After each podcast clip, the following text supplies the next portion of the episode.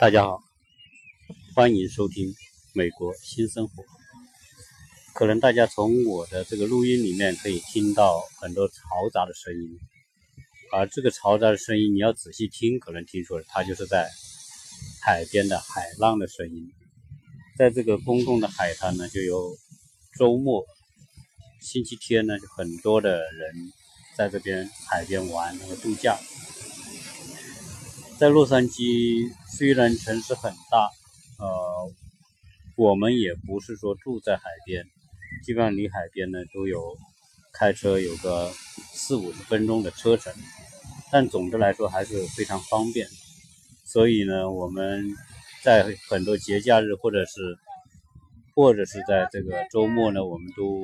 愿意带孩子到海边来玩，开车开个四五十分钟也不是特别远。每次，当然，洛杉矶的海边呢有非常多的海滩啊，它整个沿着一号公路，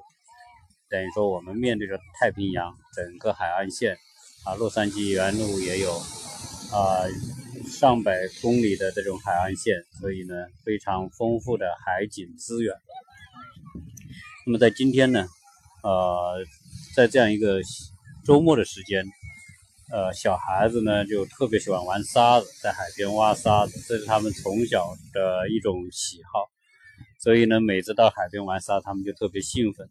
所以现在呢，他们正在海边玩着沙子，呃，挖洞，在海边听着海浪声，反正这是他们最喜爱的事情。呃，然后我们就坐在海边，看着他们玩。那么顺便呢，就把这个节目录了。那么今天想聊什么呢？我想聊一下这个人的一种，作为我自己的一种感悟吧。就是到现在为止，很多时候呢，我们对人生慢慢的会变得更清晰一点。到底人生是种什么样的状态？以及说，在海边我们看到很多的房子啊，那么对于大部分人来说，拥有一座海边的房子啊，听着海浪，吹着海风，晒着太阳。是很多人一生的梦想和追求，但是这种东西呢，我觉得静止在某一个点来看是这种感觉，但是真正来讲，对于人人的这种特性里面，对于欲望的这种把控啊，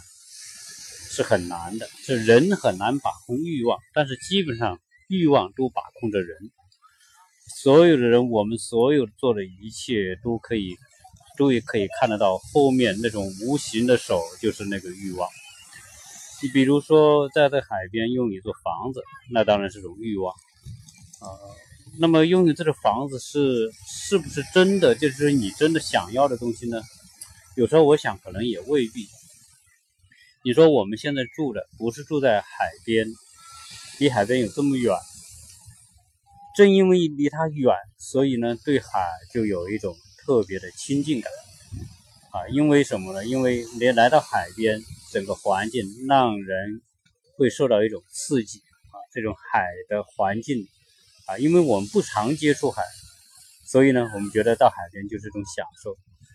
如果说呃，海边的房子，如果你在那里，你你是住在内陆城市，你到海边一个非常美的海滩，住在海边住一晚。这一晚的价值和含金量，就是你对海的那种感受的深度，可能会远远大过每天住在海边的人。所以这个是一种非常有趣的一种相对的感感受，就是说人对于想要拥有某种东西，所以我现在认为说人那种拥有的欲望，事实上来说，它不是真正的拥有。而且，甚至我个人觉得，人的一生从出生到最后啊死亡，人一生本身就不曾真正拥有过任何东西。而我们所日常常规所理解的拥有，实际上只是一种陪伴和协同而已。不管说你的父母、你的家庭、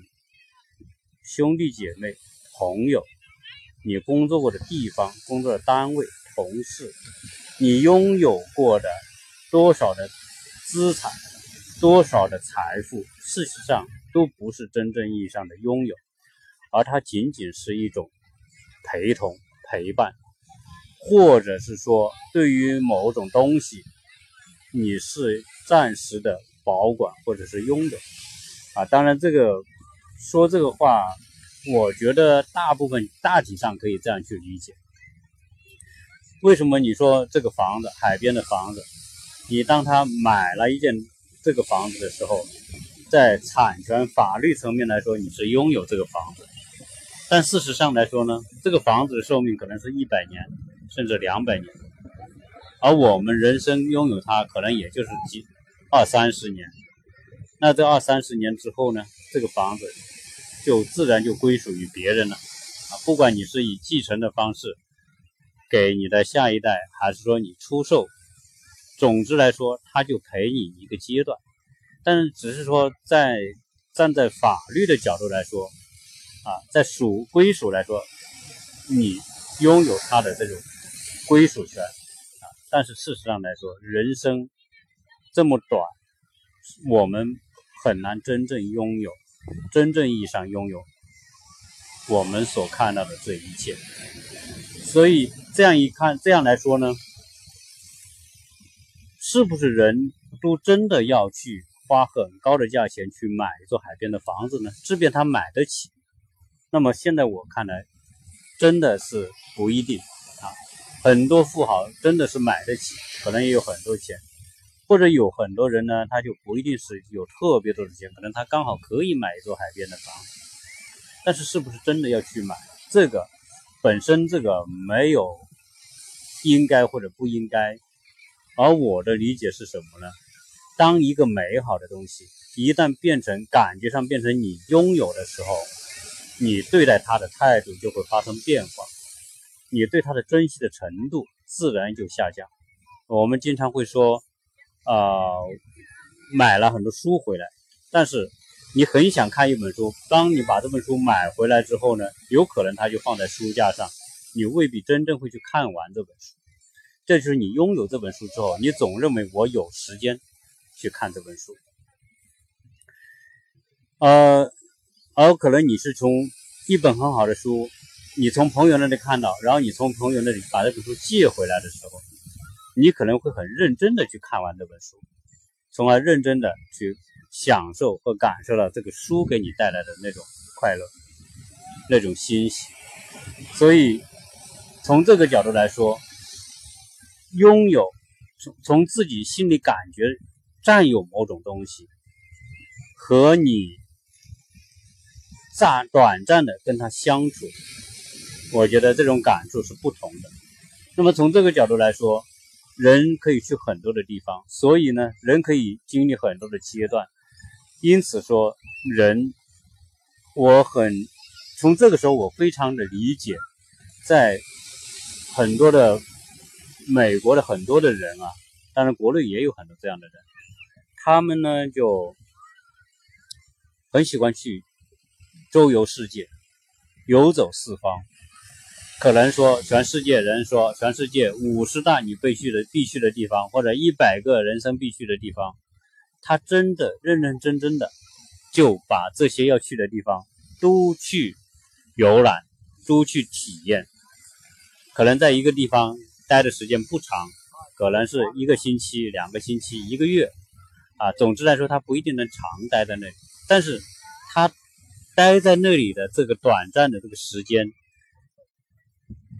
的这种环境、这种美和他心里对这种美的这种对应，可能来说，这种短暂的停留，让他会更深刻的感受到这种美，而且让他内心里面留下更永恒的那种感觉。因为什么呢？因为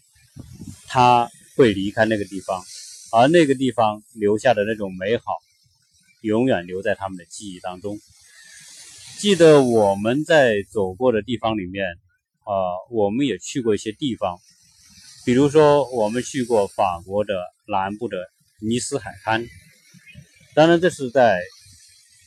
地中海的北岸，法国的南部啊。大家知道尼斯啊，是盛产鲜花的地方。啊，尼斯呢也是阳光充满阳光的地方，是地中海沿岸的阳光地带。啊，那里很多的香料，很多的香水、化妆品都是产自于那里，因为那里盛产鲜花。我们在那里待的时间实际上是很短，也就是说呢，我们在那里可能待的时间不会超过呃三天的时间。当然，这已经是非常长的时间了，我们非常久远的事了，基本上说是十年以前的事情。那么十多年以前我们去过那个地方，那么到今天那个地方给我们留下的印象，那种美好，那种感觉，虽然因为虽然我们时间短，但是我们所脑子里面所留下的那种印象，是一种很久的一种美好。我们也去过，比如说在北欧、在丹麦、在荷兰的很多海边的一些小渔村。那么这种地方呢，同样，我们现在在依稀能记得的是像荷兰的海边。我想很多去过荷兰的朋友，可能去旅游都会都会去那个地方。在有个小渔村，那我们现在还记得那个小渔村，沿着这个小道，一家一家的小店铺，那么当然他也卖着各种东西，卖着纪念品啊，卖着各种东西，人们也帮人拍照啊等等，有很多的荷兰的风车，而我也记得非常的清晰，在那个过程当中，跟着游人在这边走，主要是感受那边的那种环境，那种北海。啊，欧洲的那种北海沿岸的那种风情，当然我们也记得特别深刻的，就是说在那么美好的地方，那么也有一个家庭，有一个孩子，那个孩子可能就是我们说的叫唐氏综合症的那种，等于说不是智力不是很健全，但他就出生在那个地方。你看，也有十多年的时间了。那么我们经过的时候，看到那个家庭，那个孩子坐在坐在那个。门边看着行人，看着海，我仍然非常清楚、清晰的记得。那同时呢，我们也去过，像在旧金山到洛杉矶的路上，沿途丹麦小镇，包括凯梅尔小镇啊，这是到过美国，特别特别是游过美国西海岸的朋友们，可能都去过那个地方。那我们在那边可能就是待一个晚上或者是一天啊，但是那些留下的都是非常美好。所以对于我们这种不住在海边的人，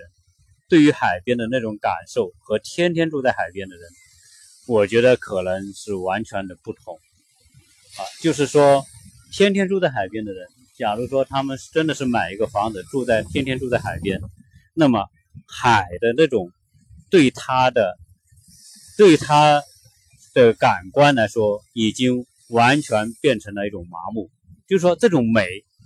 天天在你眼前，你天天看着它的时候，它的那种吸引力就慢慢的褪去。你不会觉得住在海边是种美好。所以，曾经我们去法国南部，那有一个世界最小的小国叫摩纳哥啊，在世界上有几个，一个叫摩洛哥，摩洛哥是在非洲的北部。在西非北部，也是靠近地中海的南岸。那么这个摩纳哥呢，是在地中海的北岸，在法国的南部，靠近地中海边上。这个这个国家小到只有一点七平方公里那么小的一个国家，但是呢，它占据了地中海沿岸最美好的一一片海滩。而这个国家也有很久的历史，这个国家也具有很大的居民。所以我们曾经去的时候，那些导游就跟我们讲，他说：“你们今天来这里旅游，觉得这里非常的美好，你觉得很新奇，你很想去拍照，很想去拥有停留在这里的这个这一点时光。但是住在这里的人可没有你这种感觉。所以住在这么美好地方的人的他，由于每天看着这么好的环境，他对他已经没有任何感觉。”因此说，他们去到更差点的地方呢，可能他更没有感觉。所以因因此而说，人的某种感觉，那种某种欣喜，实际上它并不是永恒和绝对的，而实际上它是一种相对的感受。那我们讲说，你拥有一种东西的时候，你就不一定会珍惜它。当然，这个我拿另外一个例子来说，看可能不一定恰当啊。就是说，曾经在四十年以前啊，三十多年前，八几年嘛，那么我们那个时候呢，就会八几年还不是什么很开放。从国际新闻、国际时事呢，我们只能是看一些，呃，听一些很小的什么参考消息了。后来有一个杂志叫《世界之窗》，我就非常清晰的记得，在那个杂志上曾经报道戴安娜和查尔斯结婚，那是八十年代，那当然是世纪婚礼，非常的盛大啊，全世界都为之瞩目。啊，因为英国王室啊，一直都是属于世界的话题。那那么金童玉女啊，戴安娜也作为一种平民嫁入王室啊，成为王妃啊，人们都祝愿他们有非常美好的这种婚姻生活。当然，后来大家都知道，就传出消息，十几年之后，在一九九几年的时候。那么就传出消息说戴安娜和查尔斯离婚了。那你去想想啊，可能照一般人来说，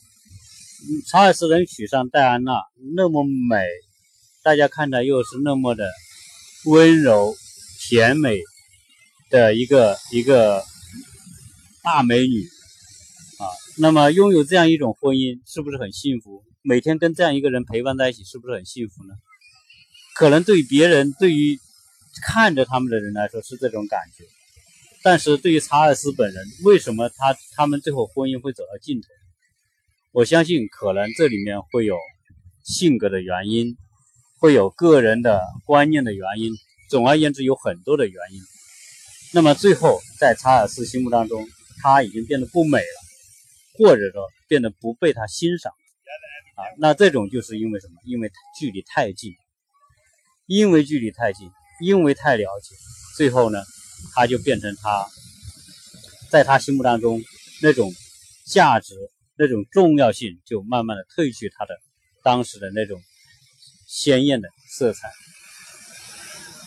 那所以人生而言，当然这个例子不一定恰当啊，因为人与人之间的相处，它是非常复杂的因素，能能合在一起或者不能合在一起啊。但是呢，就是说，在人生当中，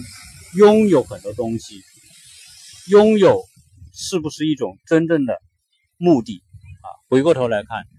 我我们觉得人不一定要去。当然，到现在我是理解说，人不一定要去试图去追求拥有某种你喜爱的东西。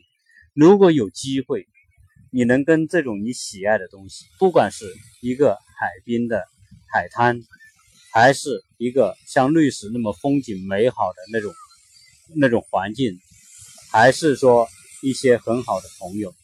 事实上，珍惜跟他们在一起的那点时间，不管这个时间是一天、一个晚上、一个星期，还是一个月。当你怀有对对方的一种美好，你对这个海景的这种美好，你欣赏它的时候，你感触、感受它。就是一种最好的收获了。那么，在在这个时候回过头来讲，到了人到了一定的年龄，你比如说说人生啊，说啊，如果现在的高科技能让人长生不老，能让人活两百岁甚至更久，事实上来说，这是一种人的一种普遍的欲望。而事实上来说，当人生真的有那么长的寿命的时候，事实上，人生是不是还会那么美好，也不一定啊。因为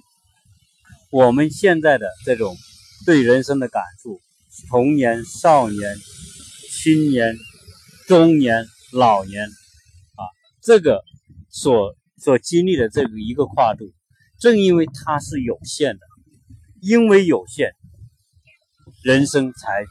觉得宝贵。如果人生变得无限，变得很漫长，那我想，人生的童年，活到二十岁还是童年，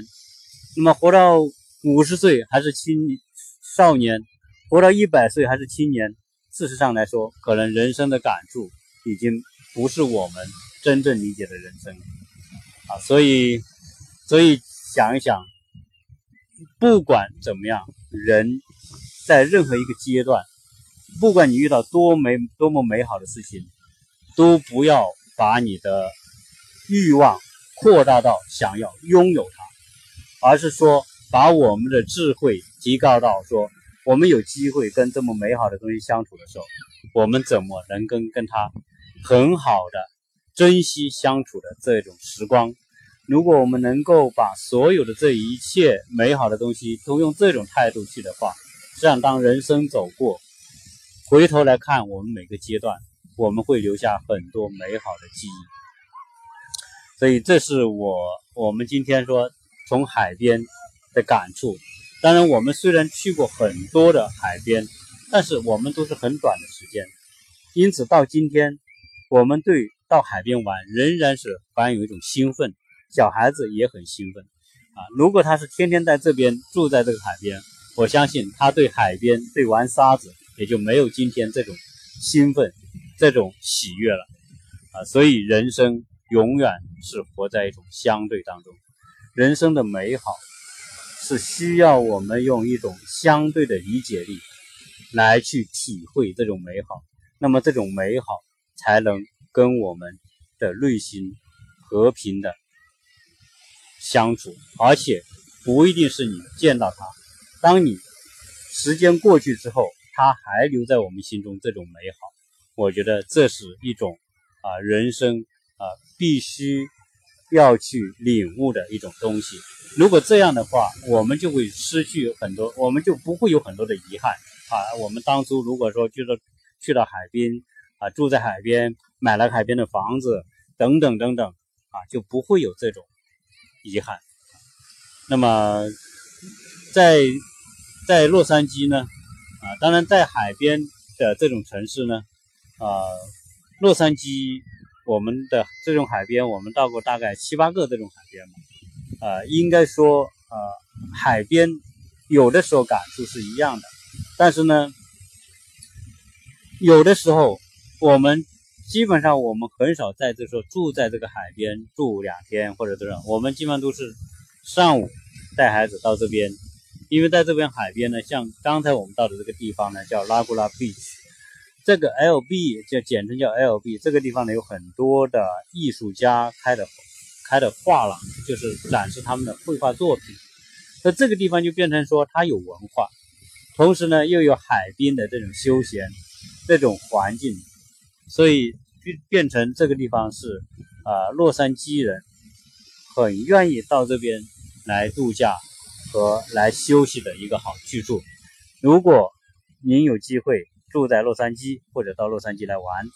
那么抽一点时间，挑一两个或者两三个海边，花点时间，花个半天一天的时间在海边